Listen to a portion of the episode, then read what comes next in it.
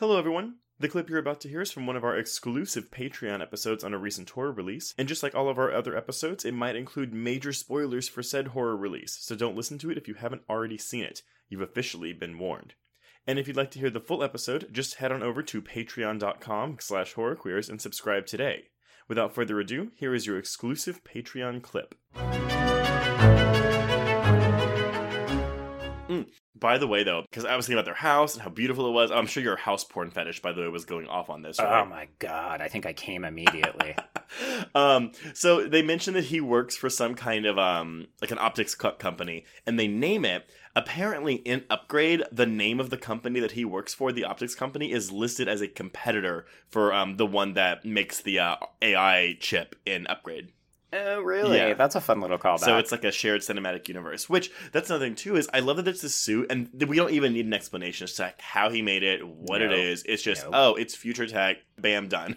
literally could not have given a flying fuck about the logistics of that sh- suit. I saw that it was cameras, and I was like, yeah, you know what? It's either cameras or mirrors, and it's reflecting light or refracting or whatever. Who could care? Something. Don't care. And but hey, sorry, that's a complaint someone had on Bloody was like they didn't even explain how it worked. It was really underdeveloped, and I'm like, go fuck yourself. Go fuck yourself. Oh my god. And here's the thing.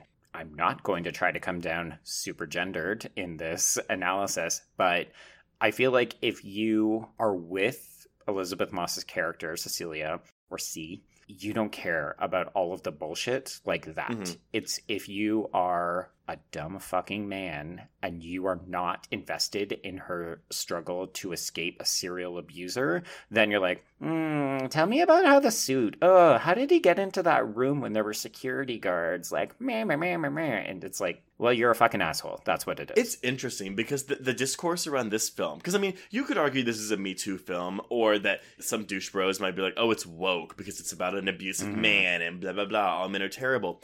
I've been seeing some of that with this film, but not as Yeah. much as, oh, like it's too slow. Whereas, like with something like Birds of Prey, all of it, all the discourse was, oh, it's um, all men are terrible, blah, blah, blah, go woke, go broke. And I'm like, I'm a little perplexed, and I'm wondering if it's because the lead of this film is a meek, shy woman who, I mean, at least in the marketing, isn't shown to really stand up for herself. Whereas in Birds of Prey, it's like, oh, it's a bunch of badass women. So, like, the incels are behaving, or like reacting more strongly to that.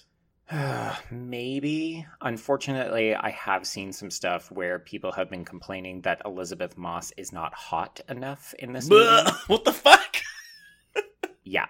Yeah, just take a moment to process that very thought. Wait, You know, oh, she she wears baggy clothes. Oh, she doesn't wear enough makeup. AKA, she doesn't look fuckable enough to some people in this movie. Uh, so, so, so is, is the reasoning like, why does he care so much about her? She's not even that good looking? No, it's like, why do I want to spend two hours looking at her? Ugh. I don't want to fuck her. Oh, I would maybe get the Scientology thing because I'm like, oh, like it's hard to reconcile that for me just because Scientology is, in my opinion, disgusting. It's the devil. Yeah. yeah. Um, and it Yeah. sucks. Every time Elisabeth Moss makes a great movie or performance, which is PS every fucking thing that she Mm-hmm. does because she's kind of amazing, I'm always just like, but girl, Scientology. No, an article came out on Entertainment Weekly last week about like when is Hollywood going to stop torturing Elisabeth Moss? Because a lot of the roles she's taking are roles that require are, are basically like us when she gets murdered. by Yeah, her they're all this. Yeah, it's all that. And my husband was like, "What if that's actually her crying out for help? Like she's taking these roles." to be like, help me, y'all, get me out of Scientology. The villain in all of these movies is patriarchy, but also Scientology. Please help me. I've been booked cleaning that yacht that they send out with all of the new Scientology recruits every summer. Please. Like, she gets like a for your consideration thing sent out to all the press people for the Oscars, and she's like, but also, here's like a post. if you play it backwards, it just says, Help me. yep, that's Elisabeth Moss. We hear you, and we want to help. Yes, we love you. We want to help you.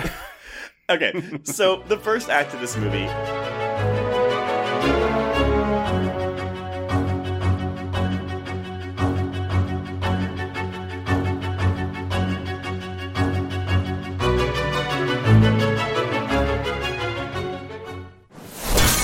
A bloody Bloody Disgusting Podcast Network, home of creepy, disturbing, and terrifying creepy pastas. SCP archives, weekly full cast storytelling, horror queers, genre commentary from an LGBTQ perspective, and the Boo Crew. For horror-centric interviews, listen free wherever you stream audio and at bloodydisgusting.com slash podcasts.